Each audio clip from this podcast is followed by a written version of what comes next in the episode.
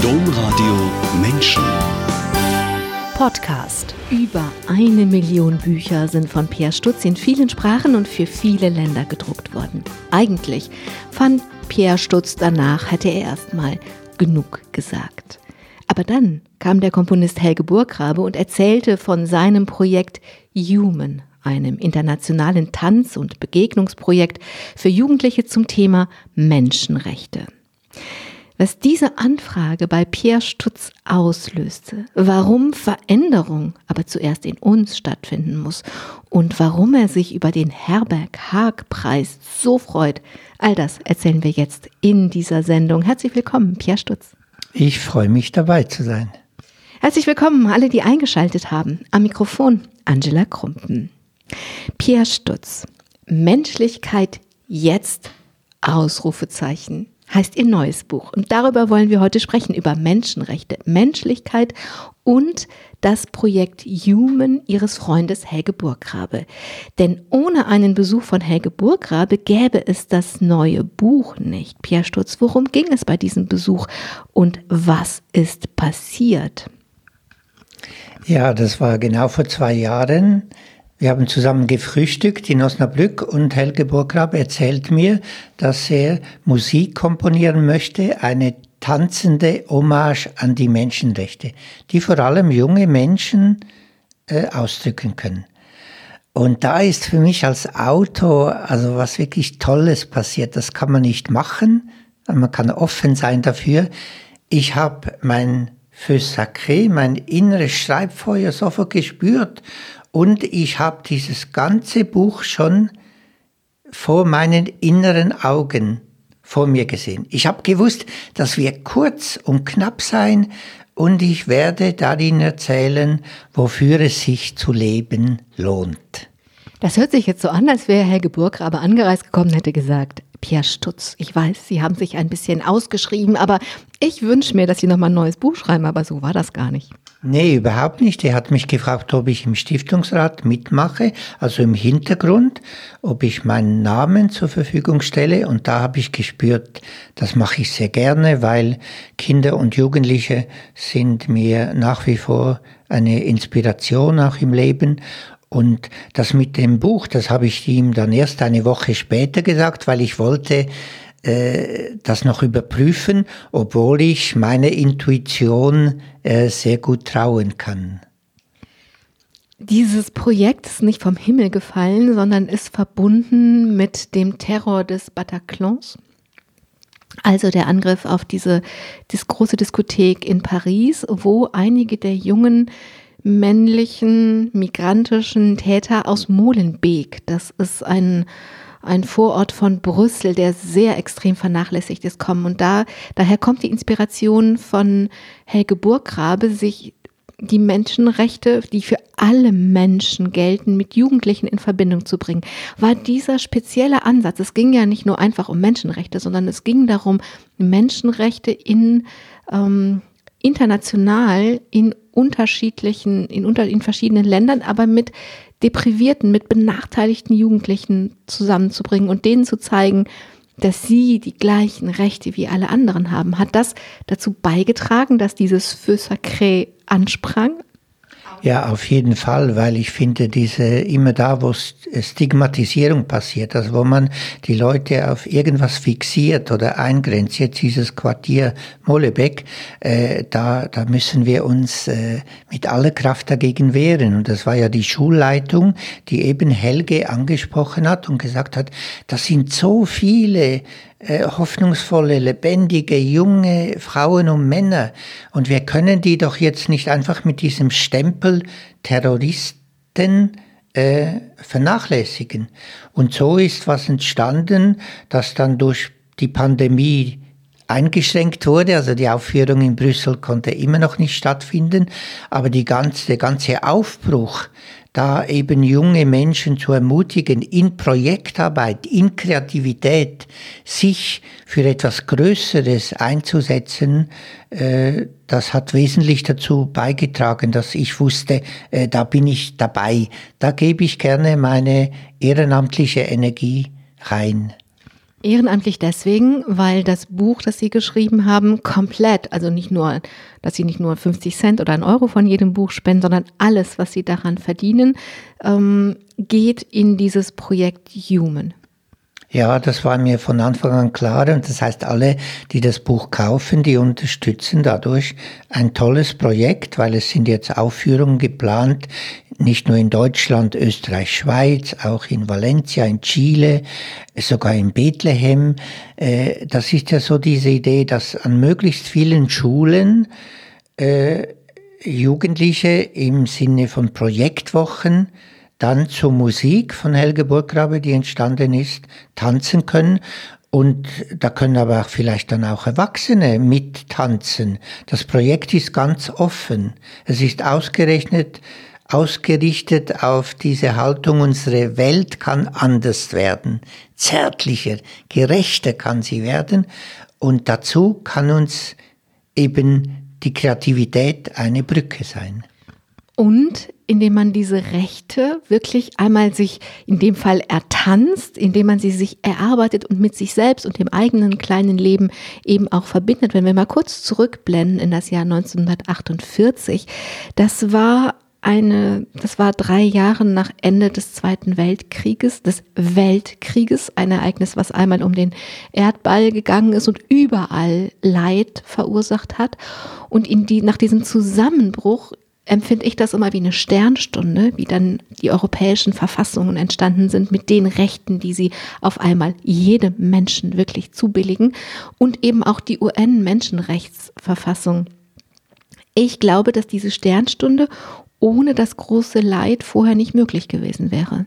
Hm. Ja, da sind wir so mittendrin, so in dem, was so Menschsein ausmacht, dass das eben brutal und hart sein kann, aber es kann auch was Wunderbares sein. Und ich bin ja jemand, ich möchte nicht in Grenzen denken und fühlen, sondern in Möglichkeiten.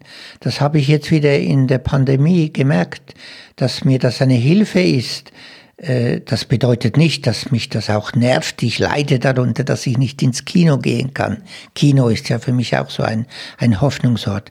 Äh, aber ich weigere mich, in Grenzen zu denken und zu fühlen, äh, und da bin ich echt einfach wieder total be berührt, dass 1948 Frauen und Männer eben eine Vision entwerfen, einen großen Wurf, nicht zuerst mit Wenn und Aber, sondern so soll es aussehen, diese unantastbare Würde eines jeden Menschen, äh, und das ist hochaktuell.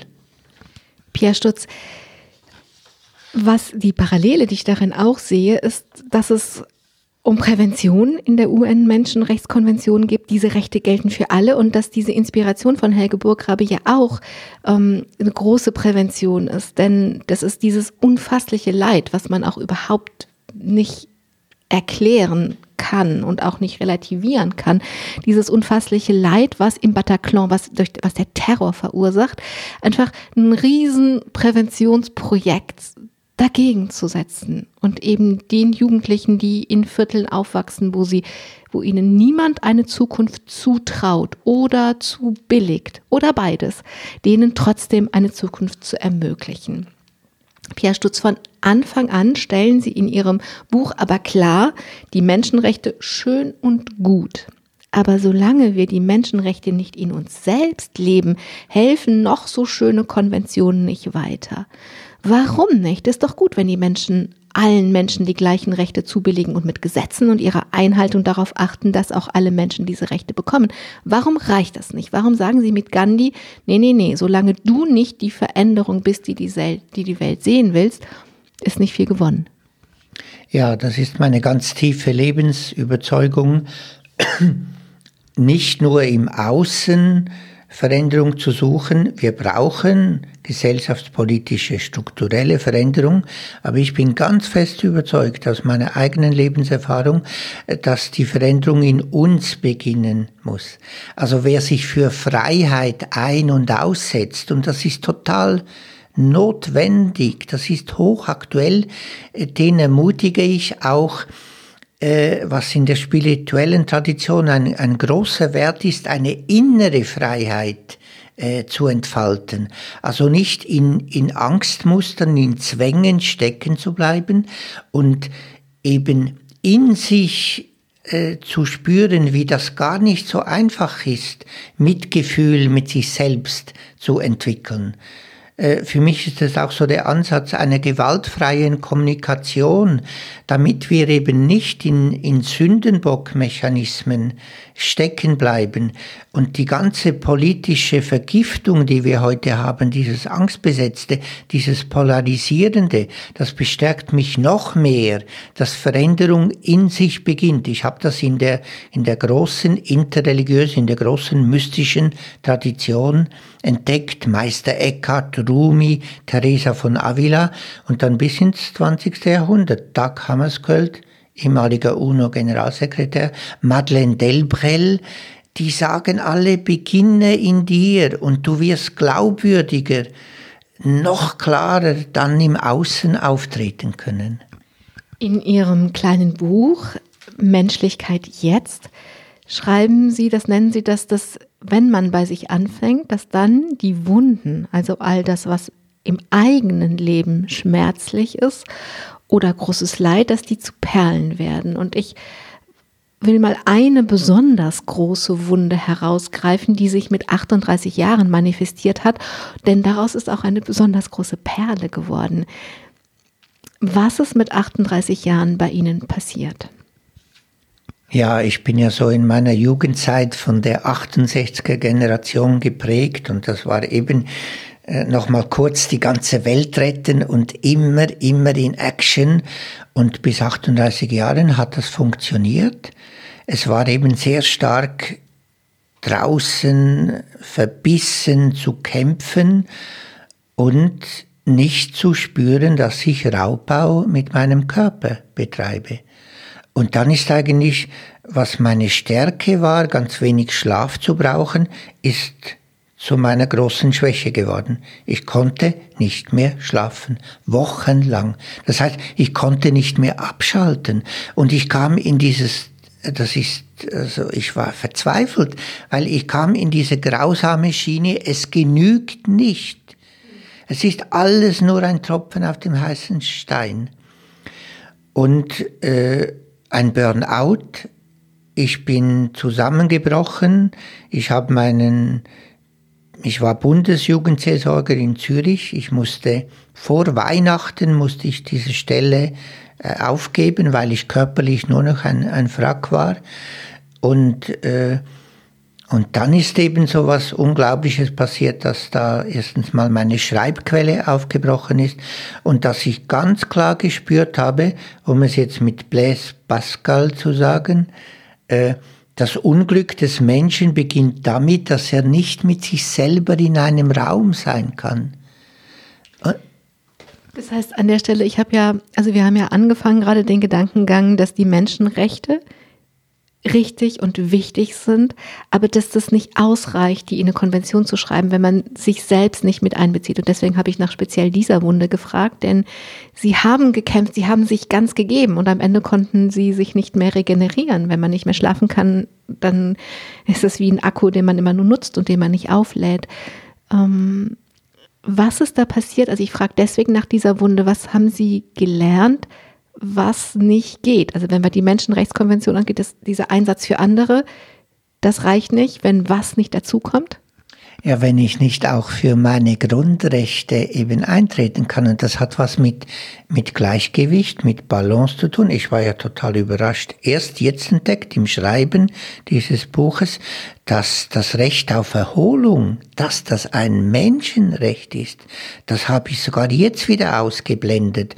Und die ganz tiefe Wunde war ja, dass ich äh, obwohl ich doch so seriös Theologie studiert habe und so gute Noten hatte, dass ich vom Liebesappell Jesu bis zum 38. Lebensjahr habe ich immer nur gehört, liebe deinen Nächsten. Und das war, ist längst nicht nur mein Thema. also für mich war ganz klar, das ist die Kernkompetenz des Christentums. Tag und Nacht für andere da sein, bis zum Umfallen. Und dann auf einmal, ich fall tiefer als tief. Es ist eine Bodenlosigkeit, es ist ein Erschöpftsein, es ist eine Sinnlosigkeit, weil ich nicht diesem Dreiklang gefolgt bin, selbst, Nächsten und Gottesliebe. Und seither äh, eben ermutige ich mich und andere, sei immer auch gut mit dir und äh, das lerne ich ja wieder in der Mystik, diesen Dualismus zu überwinden, Engagement und Meditation. Oder um es mit Frère Roger aus der See zu sagen, Konzil der Jugend hat mich sehr stark geprägt, Kampf und Kontemplation. Es braucht beides, in sich gehen, gut für sich sorgen und im Vertrauen, dass dann Zivilcourage wächst, und ich auch ohne Applaus zu erhalten äh, weiterkämpfen kann. Es hat zwei Jahre gedauert, aber am Ende dieser zwei Jahre sind Sie aus diesem Bodenlosen, aus diesem Abgrund wieder herausgekrabbelt. Und wir haben schon gesagt, äh, als es anfing, waren Sie 38 Jahre an und ich würde jetzt mal gern mit Ihnen zurückgucken und diese ersten 38 Jahre angucken. Am Ende waren Sie sowas wie ein Berufsjugendlicher, ne, als Jugendpfarrer. Aber das war ja ein Weg bis dahin. Und angefangen hat ihr Weg in einem Schweizer Dorf, in dem ihr Vater Bürgermeister war. Das war einerseits ein behütetes Leben und andererseits eines auf dem Präsentierteller. Ja, das ist so, am Tag meiner Geburt ist mein Papa zum Bürgermeister gewählt worden und ich sage, jetzt wo ich versöhnt bin mit meinem Leben, das ist Kraft und Hypothek. Ich habe von ihm, aber auch von meiner Mama so die Dorfeltern, da habe ich diese Kraft erhalten, öffentlich aufzutreten, äh, meine Gaben in ein, etwas Größerem äh, einzubauen. Also ganz konkret, das Ethos einer Gemeinschaft zeichnet sich dadurch aus, wie sie mit den Schwächsten umgeht. Das habe ich seit Kindsbeinen gelernt. Und die Hypothek, das ist dieses unsägliche, fünfmal täglich drei bis fünf Löffel, was denken die anderen? Also immer fixiert sein. Was könnte die Mehrheit meinen? Was, was muss man noch tun? Äh, und, und das hat mich, das hat mich krank gemacht. Und ich krieg's nicht ganz weg. Also ich habe das Gefühl, pränatal bin ich geimpft worden. Wie hat sich das in dem Dorf gezeigt, dass äh, eine Gemeinschaft ihren Wert danach bemisst, wie es um die Schwächsten steht? Wer waren denn da die Schwächsten, wenn ihre Eltern die Dorfeltern waren? Ja, das waren schon auch Menschen, die, die keinen Job hatten oder die, die, die eben so ausgegrenzt wurden. Also da gab es noch in diesem Dorf ein, ein Altenheim, hat man damals noch gesagt. Und, äh, und wir, wir vier Kinder, das war dann nicht immer lustig, wir mussten da immer wieder diese einsamen Menschen besuchen. Und äh, das haben wir nicht immer sehr gerne gemacht. Aber im Nachhinein war da einfach eine, eine Öffnung, für die ich sehr dankbar bin. Und als ich dann so mit 15 äh, bewusst von, vom Friedensmann aus Nazareth gehört habe, in dessen Lebensschule immer noch gerne gehe, da habe ich gemerkt, ja, das habe ich ja schon jetzt auch erfahren. Eben die Kleinen ins Zentrum stellen, wie Jesus von Nazareth das gemacht hat. Das heißt so, als Kind wird man in eine Welt reingeboren und lernt die Werte und die Gesetze und Regeln in dieser Welt. Und ein Wert war, die Kleinen spielen genauso eine Rolle wie die Großen. Und als Jugendlicher wird die Welt ja so ein bisschen größer. Da ist ihnen schon der Jesus von Nazareth begegnet. Kam daher die tiefe Sehnsucht oder woher kam diese tiefe Sehnsucht, die sie gehabt haben müssen, weil sonst wären sie nicht mit 20 Jahren in den Orden der Frères des Écoles Chrétiennes, also der christlichen Schulbrüder, eingetreten. Was war die Sehnsucht? Eben, es war immer eigentlich diese Sehnsucht da, dass, dass unsere Welt anders werden kann. Ich habe einen, einen ganz starken Gerechtigkeitssinn. Also ich, ich konnte in der Schule auswendig lernen, das ging bei mir ganz schnell. Und ich fand es dann immer wieder ungerecht, dass ich dann einfach Bestnote habe und, und andere Schüler und Schülerinnen, die stundenlang lernten, dass die, dass die nie auf diesen grünen Zweig kamen. Und meine Art, mit dieser Ungerechtigkeit umzugehen, war, dass ich ihnen äh, Nachhilfeunterricht gegeben habe oder dass ich angefangen habe, da, da, da konnte ich schon als, als Schüler meine pädagogische Seite entfalten. Äh, aber dahinter steckt eben dass diese Revolte, dass das einfach, dass es nicht fair ist, dass das Leben so, so, so grausam, so ungerecht sein kann. Und das ist etwas, was ich bis heute immer noch äh, sehr tief empfinde. Ich will mich nicht an Ungerechtigkeiten gewöhnen, aber ich versuche nicht eben in diesen Strudel der Verbissenheit zu kommen, äh, weil ich dann wieder ganz nahe bin an, an dieser an dieser Angstschiene, es genügt nicht und, und, und dass ich dann alles nur defizitär äh, äh, deute. Und das ist das, was mich am Human-Projekt so eben ermutigt. Es ist aufzuzeigen, eine Möglichkeit. Fang irgendwo an und erzähle gute Nachrichten weiter. Äh, äh, und dafür möchte ich weiterhin mein Leben einsetzen, nicht fixiert sein auf das, was nicht geht, sondern dass wir uns, dass wir einander locken zu dem, was eben möglich ist nicht die Grenzen, sondern die Möglichkeiten. Das fängt an, sich wie ein roter Faden hier durchzuziehen. Ich muss nochmal auf diese Zeit zurückkommen, als Sie so 20 Jahre alt waren. Sie sind nicht nur in diesen Orden eingetreten, Sie haben auch Theologie studiert und wollten Priester werden. Und ich frage das deswegen, wenn die Sehnsucht war, die Menschen zu locken in ihre Möglichkeiten, in eine bessere Welt. Warum war die Vorstellung, das als Priester zu machen? Ich sag mal, Albert Schweitzer hat mit Lambarene ein Krankenhaus in Afrika gebaut. Es gibt viele Möglichkeiten, dieser Sehnsucht zu folgen. Man kann Jura studieren und ein guter Richter werden und so. Warum hat sich diese Sehnsucht auf den Berufswunsch Priester gelegt? Mhm. Eben, ich bin ja so mit 15 in die französische Schweiz gekommen, in dieses Internat der Frères des Écoles Chrétiennes und da habe ich Religion als Befreiung erfahren. Unter anderem, weil im Religionsunterricht gesagt wurde, wir gehen ins Kino. Also das hat mich umgeworfen. Und da habe ich gemerkt, ah, Religion, das ist Lebenshilfe. Und äh, da könnte ich doch eben äh, in einem klösterlichen Umfeld, wo, wo Stille und Engagement äh, versucht werden zu verbinden, da könnte ich aufgehen. Und das ist so meine, ich bin einfach ein leidenschaftlicher Sinnsucher, Gottessuche.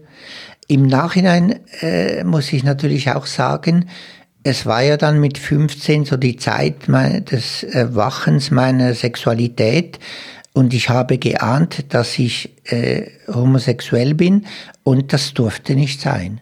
Und da, das gehörte auch, es war auch eine Flucht ins Zölibat, aber es war nicht nur eine Flucht. Ich, ich, bin, ich bin einfach jemand, wenn ich jetzt priesterlich als etwas Archetypisches deute, und wo ich allen Frauen und Männern äh, Mut mache, wir können alle priesterliche Wesen sein. Wir sind es eigentlich, wenn wir Erde und Himmel verbinden.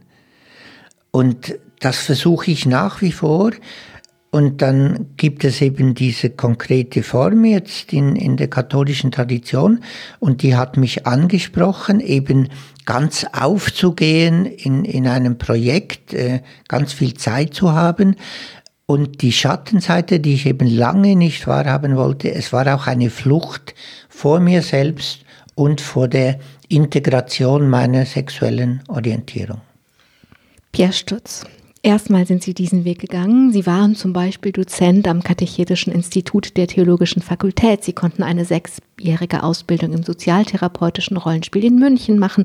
Das hört sich alles nach einer guten Zeit an. War es vielleicht auch, aber es war in keinem Fall genug. Denn Sie wollten oder Sie mussten weitersuchen. Und deswegen haben Sie ein offenes Kloster mit Freunden gegründet. Was war die Sehnsucht? Ja, das war wieder, wieder auch so etwas, was ich, ich bin mit 18 Jahren das erste Mal nach Tessé gekommen, äh, habe da gemerkt eben, ach, es gibt neue klösterliche Formen.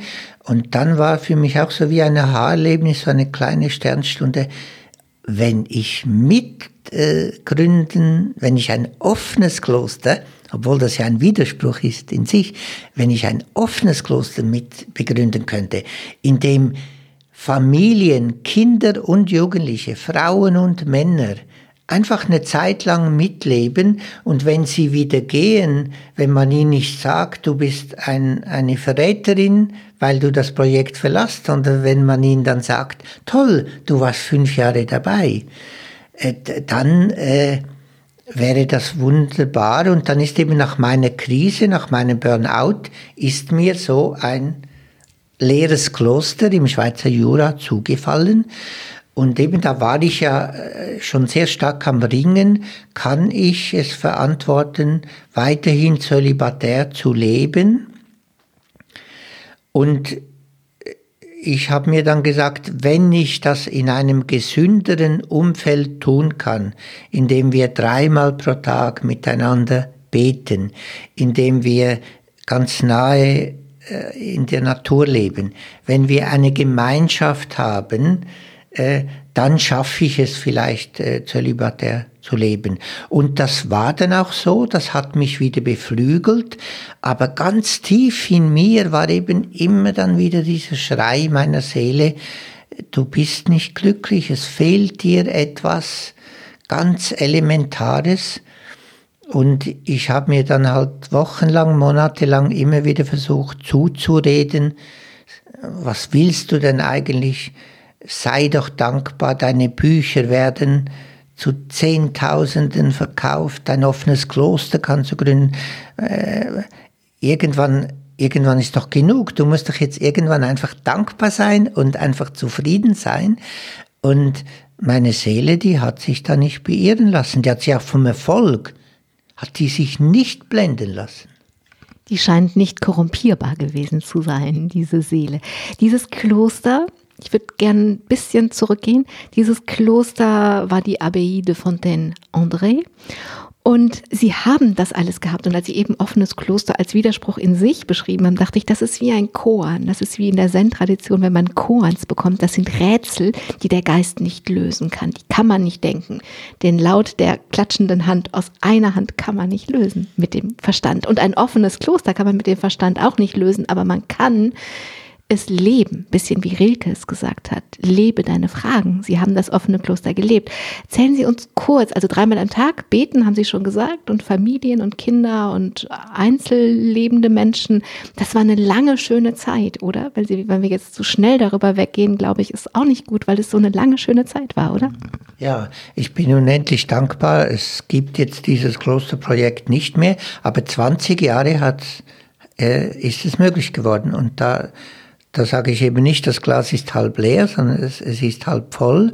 Und wir wussten nie aus finanziellen Gründen, ob wir nächstes Jahr weitermachen können. Und das war, das war manchmal schon sehr hart, aber das war für mich auch sehr, eben sehr jesuanisch, eben dieses Improvisorium-Leben, das war nicht jetzt diese verbürgerlichte Kirche, wo man so verbeamtet dann äh, im Glauben unterwegs ist, sondern das war immer wieder ganz nahe am Leben. Und es kamen äh, eben ganz viele Menschen aus dem ganzen deutschsprachigen Raum, und auch da war eben dieses Anliegen, es waren immer Zivildienstleistende, äh, die uns unterstützt haben. Es haben also auch Jugendliche und eben die Kursteilnehmenden äh, kamen da und wir haben versucht, miteinander Spiritualität im Alltag zu leben. Und das hat dann all meine Bücher auch immer wieder inspiriert.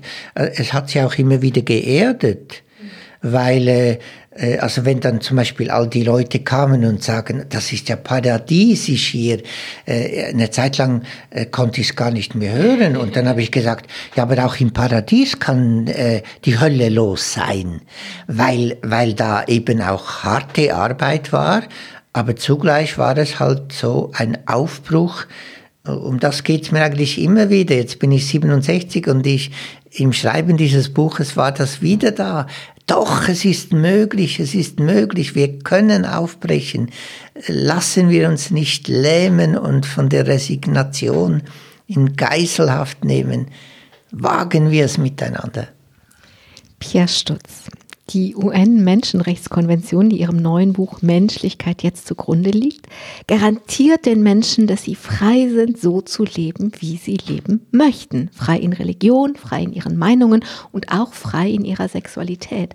Und jetzt kommen wir auf ihre nicht korrumpierbare Seele zurück, denn als katholischer Priester waren ihnen einfach, sie hatten eine Lebensform gewählt, die eben nicht alle diese Freiheiten gewährt. Um frei zu sein, um sie selbst sein zu können, haben sie ihr Priesteramt niedergelegt. Das war ein sehr großer, ein sehr schmerzhafter Schritt. Warum war er nötig? Jetzt habe ich hier die Frage nicht. Warum war dieser, warum war dieser Schritt das Priesteramt aufzugeben, der so schwer und so schmerzhaft war, warum war er nötig? Ja, ja ich bin hochdepressiv geworden. Also die Kurve war ganz klar, je erfolgreicher im Außen, umso depressiver im Innen. Ich, eben meine Seele hat psychosomatisch einfach geschrien und ich habe immer wieder noch gekämpft. Ich habe 30-tägige Exerzitien gemacht bei den Jesuiten äh, eben diese Unterscheidung der Geister, kann ich es verantworten, äh, mein, dieses Priesteramt äh, niederzulegen, weil ich bin jemand, wenn ich was verspreche, dann halte ich das. Ich bin, habe ein großes Verantwortungsbewusstsein. Ich habe ja dann wie eine neue Familie gegründet in diesem offenen Kloster. Kann ich es verantworten, jetzt diese Familie zu verlassen? Und dann habe ich 30 Tage lang in einer Gruppe geschwiegen, hatte einen wunderbaren, weisen Jesuitenpater als Begleiter und am Ende war eigentlich klar, es war klar, Gott hat mit mir was anderes vor. Ich, ich, es kann nicht sein, dass Gott etwas von mir jetzt verlangt, was mich so tief krank macht, was mich einfach entfernt von meiner tiefsten Lebensenergie, weil es dann entfernt es mich auch von dieser inneren Quelle, die eben die Segenskraft, die uns bewohnt. Und ich eben, ich habe grausam gelitten und, und habe immer wieder gehofft, äh, ich, der Kelch möge an mir vorbeigehen. Und dann auf einmal ist ganz schnell gegangen, wie eine Geburt. Also es war, der Druck war so groß. Und dann mit 49 Jahren habe ich äh, meinem Bischof gesagt, ich gebe dieses Versprechen zurück. Ich kann es vor mir, vor den anderen und vor Gott nicht mehr verantworten. Und das etwas ganz Entscheidendes war, ich bete gerne mit den Psalmen, ich habe alle Psalmen neu geschrieben. Äh, und dann auf einmal dieser Psalm 139, du hast mich so wunderbar geschaffen. Und dann war mir klar, das ist ja nicht meine Idee, dass ich ganz tief spüre, einen Mann lieben zu können und geliebt zu werden. Die schöpferische Segenskraft Gottes hat mich so geschaffen und ich habe damit auch einen Auftrag, Sexualität und Spiritualität zu versöhnen. Und das hat mir dann die Kraft gegeben, hart war es immer noch, ja, alles loszulassen und ins, ins Freie oder ins Nichts mich äh, zu bewegen. Das stünde hier als nächstes. Sie mussten für diesen Schritt alles loslassen. Das steht hier wörtlich. Also Beruf und Berufung, Kloster und Freunde, Heimat und Einkommen. Da kann sich jeder vorstellen, dass das nicht leicht ist. Diesen schweren Schritt sind sie 2002 gegangen und sie hatten keine Ahnung, was kommen würde. Was kam? Kurz danach war die Liebe, ja, also ein Jahr später habe ich meinen Lebensgefährten Harald dann in der Schweiz kennengelernt und seither sind wir liebend unterwegs. Eingetragene Partnerschaft, zuerst in der Schweiz, 2018 in Osnabrück geheiratet. Und äh, ich kann jetzt auch nach diesen 18 Jahren, alle, die in einer Partnerschaft leben, wissen, dass das wunderschön sein kann und total herausfordernd. Ich kann einfach den Unterschied jetzt ganz klar benennen. Vorher habe ich auch viel Erfüllendes erlebt. Ich möchte meine Priesterzeit nicht missen, das offene Kloster möchte ich nicht missen, ich möchte meine 49 Jahre nicht missen, aber ich war nicht tief glücklich, wie ich es heute bin. Ich bin einfach freier, gelassener, äh, nach wie vor kämpferisch. Ich möchte auch kämpferisch gelassen unterwegs sein. Und es ist wirklich äh, die Liebe, geliebt zu werden und auch Verantwortung zu tragen, wissen, wo ich hingehöre, äh, in, in gesunden, in kranken Tagen, das, äh, äh, dafür bin ich einfach unendlich dankbar. Das ist für mich ein Geschenk des Himmels. Und ich tue mir natürlich dann immer wieder schwer, wenn das, äh, wenn das abgetan wird, wenn da homophobe Äußerungen von Kirchenleitungen kommen. Das ist, das empört mich so sehr, weil ich es eben ganz tief als Geschenk des Himmels erlebe. Pierre Stutz, die Liebe kam, was aber auch kam, waren noch mehr Bücher und viele, viele, viele, viele, viele LeserInnen. Über eine Million Bücher. Hätte Ihnen das mal jemand 2002 gesagt? Ja, dann hätte ich nun wieder gelächelt. Also es war wieder eigentlich eben, ich war ja, es war ein Bubentraum. Äh, beim Schreiben meines ersten Schulaufsatzes habe ich gemerkt, oh, da hat der liebe Gott mir irgendwas äh, mitgegeben. Und dann habe ich immer davon geträumt, äh, Bücher schreiben zu können. Und noch mehr, noch verrückter, vom, vom Schreiben leben zu können. Und wenn ich dann ganz zaghaft das geäußert habe, dann kam sofort diese Wenn und Aber. Kannst du vergessen. Und das geht nur mit Sex- und Crime-Büchern. Und, äh, aber anspruchsvolle Bücher, das kannst du vergessen. Und äh, heute, ja, mit so einer großen Dankbarkeit sage ich, boah, es ist äh, gelungen. Ich bin jahrelang, sechs Monate äh, unterwegs gewesen als Wanderprediger. Das war auch wieder so ein harter Preis. Äh, aber es war auch eine gute Zeit, äh, eben äh, so vielen Menschen zu begegnen. Und für mich gibt es natürlich nichts Schöneres, als wenn Menschen mir sagen, sie drücken das aus, äh, was, was ich fühle. Das ist die Frage, was geben Sie den Menschen?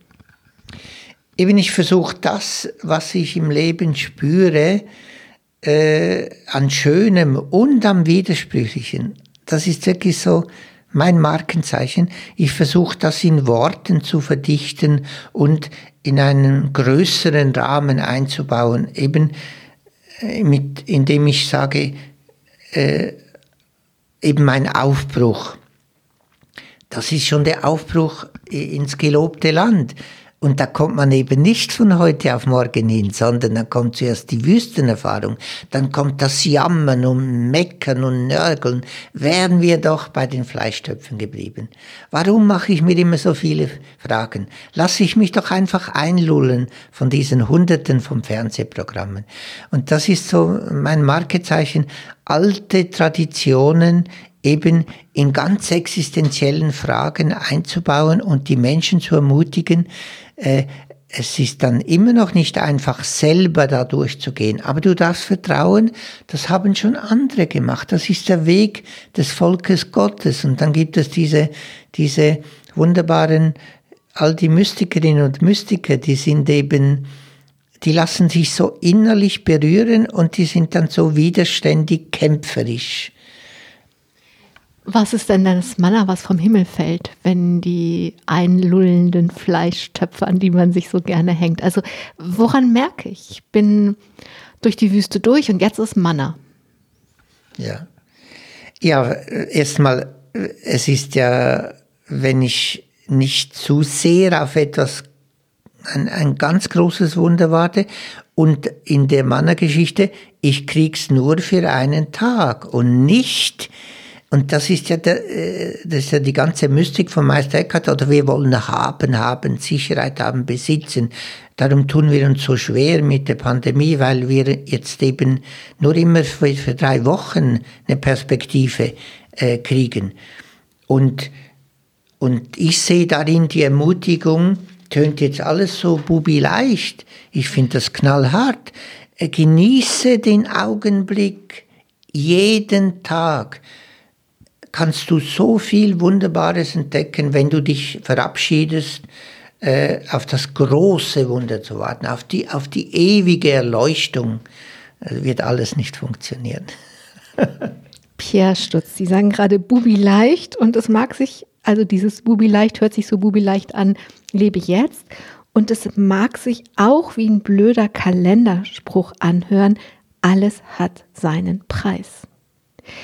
Den Preis, den Sie gezahlt haben, indem Sie 2002 diesen großen Schritt gegangen sind, haben Sie vielleicht dann nochmal, das ist eine Mutmaßung, in heftigen Tränen gespürt. Geweint haben Sie diese Tränen, als Sie erfahren haben, dass Sie den Herberg Haag Preis bekommen. Was waren das für Tränen? Ja, das hat mich wirklich umgeworfen. Äh, also vor anderthalb Jahren, dass ich erfahre, ich kriege den Herbert Haag-Preis. Herbert Haag, den ich als Student noch als Professor kannte, war ja mit äh, Hans Küng Professor für äh, Altes Testament in Tübingen und der hat eben eine Kirchenvision entworfen, die mir sehr entspricht eben dieses demokratische, was wir synodalen Weg nennen könnte, diese Ermutigung, eben äh, Sexualität und Religion zu verbinden. Und dann erfahre ich, ich kriege diesen Preis und äh, ich habe geheult, weil in einem Bruchteil von Sekunden war mein ganzes Leben, habe ich wie im Film gesehen. Und es war eine unglaubliche Dankbarkeit, aber es war nochmal dieser unglaubliche tiefe Schmerz. Was habe ich mir angetan, 49 Jahre lang? Wie habe ich Krieg gegen mich geführt, weil ich nicht so sein wollte, wie ich eben äh, von Gott geschaffen wurde? Äh, und das war äh, unglaublich und das, äh, wenn jetzt eben am 7. März online diese Preisverleihung nachgeholt wird, äh, die alle angucken können, äh, dann spüre ich da immer wieder, ich bin total bewegt und, und ich spüre einfach, ich spüre diese Dankbarkeit und, und, und der Schmerz. Und das ist auch etwas, was ich in meinen Büchern immer wieder entfalte. Sei nicht überrascht, dass das ganz nahe im Leben sein kann, dass du sehr kraftvoll erwachst und ein paar Stunden später dich sehr dünnhäutig fühlen kannst bleib da unterwegs. Das ist für mich so das, was ich jetzt auch mit Jesus in Verbindung bringe, sich dem Leben leidenschaftlich in die Arme werfen. Und das wird wieder, das wird immer wieder unglaublich schön sein. Aber das darf auch wehtun. Es wird wehtun, weil das Leben eben bedroht ist. Die Menschenrechte werden mit Füßen getreten. Und darum ist es noch wichtiger, sie eben immer wieder neu äh, zu aktualisieren. Diesen Herberg-Haag-Preis gibt es für Personen oder Gruppen, die sich für Freiheit und, Men Freiheit und Menschlichkeit innerhalb der Kirche einsetzen. Das habe ich jetzt aus Wikipedia gefischt. Was glauben Sie, also Freiheit und Menschlichkeit, wofür bekommen Sie diesen Preis? Also ich fühle mich da in dieser Linie eben mutig auch auftreten. Äh, ich hab, äh, ich kann ehrlich dazu stehen. Ich frage mich immer wieder, warum bleibe ich in der katholischen Kirche? Weil ich so viel ungerecht finde. Also, dass Frauen nicht Priesterin können, das ist für mich, ich, ich, ach, ich spüre einen heilenden Zorn. Das ist eine Ungerechtigkeit. Und und ich, und letztendlich spüre ich dann immer wieder, wenn ich dem nachgehe, nee, ich möchte nicht austreten, ich will auftreten. Ich will immer wieder benennen, was nicht gut ist. Und ich will aber das Kind nicht mit dem Bad ausschütten und will sagen, ich will aber auch benennen, wie viel Gutes ich jetzt in dieser Tradition äh, erfahren habe. Ich habe unendlich viele Weggefährtinnen und Weggefährten in dieser katholischen Kirche äh, kennengelernt, konnte mit ihnen eben kämpfen für eine offenere ökumenische Kirche und dafür steht der Herbert Haag Preis äh, und darum bin ich so, so dankbar. Pierre Stutz, zufällig, was man zufällig nennt, kann sich jetzt jeder selber denken, welches Konzept von Zufall er hat, wird diese Preisverleihung, die 2020 verschoben wurde und auch jetzt dieses Jahr 2021 nur online stattfinden kann, zur selben, zur, zur selben Zeit ausgestrahlt wie diese Sendung, die wir jetzt gerade machen. Und dieser Herberg Haag Preis gehört zur Herberg Haag Stiftung. Und diese Stiftung gibt es für Freiheit in der Kirche. Die ist 1985 von Herbert Haag gegründet worden. Ich musste das alles nachlesen. Ich habe nicht in Tübingen bei Herbert Haag studiert. Also das ist fast vier Jahrzehnte her. Und die Begründung, die ist mich so, die hat mich so angesprungen. Die Begründung für diese Stiftung war nämlich die gegenwärtige, also wir schreiben das Jahr 1985 und damit das letzte Jahrhundert. Die gegenwärtige Krise in der Kirche ist in ihrer Verfassung begründet. Die unvermeidliche unvermeidlich zur Unfreiheit, wir reden die ganze Zeit über Freiheit, die unvermeidlich zur Unfreiheit der Gläubigen führen muss. Dies steht im offenen Widerspruch zur Botschaft Jesu, der ein Evangelium der Freiheit verkündet. Ich fand beim Lesen, das klingt so prophetisch wie unfasslich aktuell. Ja, genau so ist es. Das ist ja das, äh, Herbert Haag, also mit Leidenschaft katholischer Priester. Und äh, eben eines seiner letzten Bücher heißt, worauf es ankommt. Jesus wollte keine Zwei-Stände-Kirche. Und er sagt, diese, diese zwei Stände, Klerus und Laien, das darf es nicht geben. Natürlich brauchen wir in jeder Organisation, braucht es Leitungsaufgaben. Wenn eine Leitung nicht benannt wird, dann gibt es eine informelle Leitung. Das sagt Ihnen jede Organisation, Beraterin und jeden oder? Und darum geht es nicht um die Frage, dass wir nicht Formen brauchen. Wir brauchen Sozialformen des Glaubens. Aber was überwunden werden muss, dass da ein, eine, eben, was man jetzt sogar, was sogar Papst Franziskus nennt, oder dieses Männerbündische, dass da eine Kaste äh, vorgibt, sie wisse genau, was Gott möchte. Und dann gibt's noch dieses Fußvolk. Äh, und dagegen hat sich eben äh, Herbert Haag mit Hans Küng, mit all diesen äh, feministischen Theologinnen, denen ich auch unendlich viel verdanke, seit, seit 40 Jahren kämpfen wir da für eine andere Kirche und ja, manchmal denke ich schon, wenn dann, wenn es heißt, äh, Geduld haben, sage ich, nee, die Zeit der Geduld ist vorbei. Maria 2.0 äh, ist wichtig. Die Zeit dieser Sendung ist auch begrenzt. Ich habe noch zwei Fragen an Sie. Die erste, die vorletzte, geht nochmal zu Herbert Haag und seiner Stiftung, denn das Leitwort für die Stiftung hat mich auch angesprungen mit Blick auf das, was wir, also auf das Leben, was wir, ihr Leben, was wir hier besprechen. Denn das Leitwort ist ein Satz aus Psalm 124 und da heißt es, unsere Seele ist wie ein Vogel dem Netz des Jägers entkommen. Das Netz ist zerrissen und wir sind frei.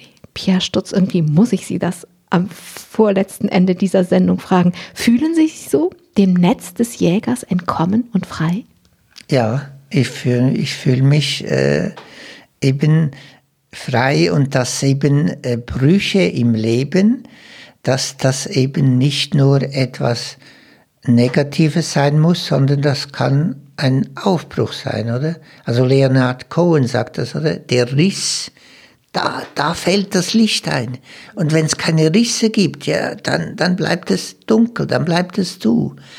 Und, und das lässt mich so versöhnt sein mit meinem Lebensweg, dass meine Brüche und das sage ich dann sofort allen Zuhörenden, also Brüche im Leben können eine unglaubliche Chance sein, damit wir neu erfahren, wovon eigentlich jede Religion erzählt, dass wir tief geliebt sind, längst bevor wir was getan haben. Wir können uns niemals Himmel oder das Göttliche erarbeiten. Das ist immer Gnade, das ist immer Geschenk. Und Leonard Cohen sagt, das kann ja auch ein Trost sein. There's always a crack. Da ist immer ein Riss. Zum Schluss und jetzt mit der Bitte um eine kurze Antwort. Ihr Anliegen mit diesem Buch Menschlichkeit jetzt, das sind die Menschenrechte. Es geht um die UN-Menschenrechtskonvention von 1948 und die Jugend Sie zitieren sehr viele junge Menschen in diesem Buch. Sie unterstützen hier in Osnabrück Fridays for Future und rufen mit ihnen, wir sind laut, wir sind hier, weil ihr uns die Zukunft klaut. In einem Satz gesagt, was ist die Hoffnung mit Blick auf die Jugend und mit Blick auf dieses Buch? Ja, ich bin echt von Hoffnung erfüllt, äh, wenn ich an so viele junge Menschen denke, die eben äh, jetzt politisch wieder aktiv werden, die sagen, es liegt an uns. Also wenn ich denke, Felix Finkbeiner, der da aufruft, eine Billion Bäume zu äh, äh, pflanzen, äh, hat er als Neunjähriger gesagt, ja, wenn die Erwachsenen nicht genug tun für unser Klima, wie wäre es, wenn wir Kinder jetzt endlich zupacken? Und das tut mir echt gut, diesen Aufbruch äh, zu spüren. Und das habe ich im Buch gewürdigt. Ich habe noch nie so viele junge Menschen eben zitiert. Äh, und da, da sind wir aus meiner Sicht wieder im, Spirit, im Zentrum von Spiritualität. Es ist so viel Kraftvolles da. Jammern wir nicht über das, was eben stirbt, sondern sehen, sehen wir, was da alles neu aufbricht. Pierre Stotz. Ich danke Ihnen, dass Sie nicht gejammert haben in dieser Sendung, ganz ja auch vielleicht Grund zu, sondern dass Sie die Möglichkeiten gezeigt haben. Ich danke Ihnen, dass Sie Zeit hatten, über Menschlichkeit jetzt zu sprechen und ich wünsche Ihnen, dass Sie von diesem Aufbruch, der da stattfindet, noch viel mitbekommen und dass Sie auch vielen Jugendlichen nochmal einen Staffelstab weiterreichen können, was die Freiheit angeht. Ich danke allen, die zugehört haben. Und ja, ja, machen wir mal lieber nicht. Ne? Am Mikrofon war Angela Krumpen. Machen Sie es gut. Domradio Menschen. Weitere Informationen finden Sie auf domradio.de.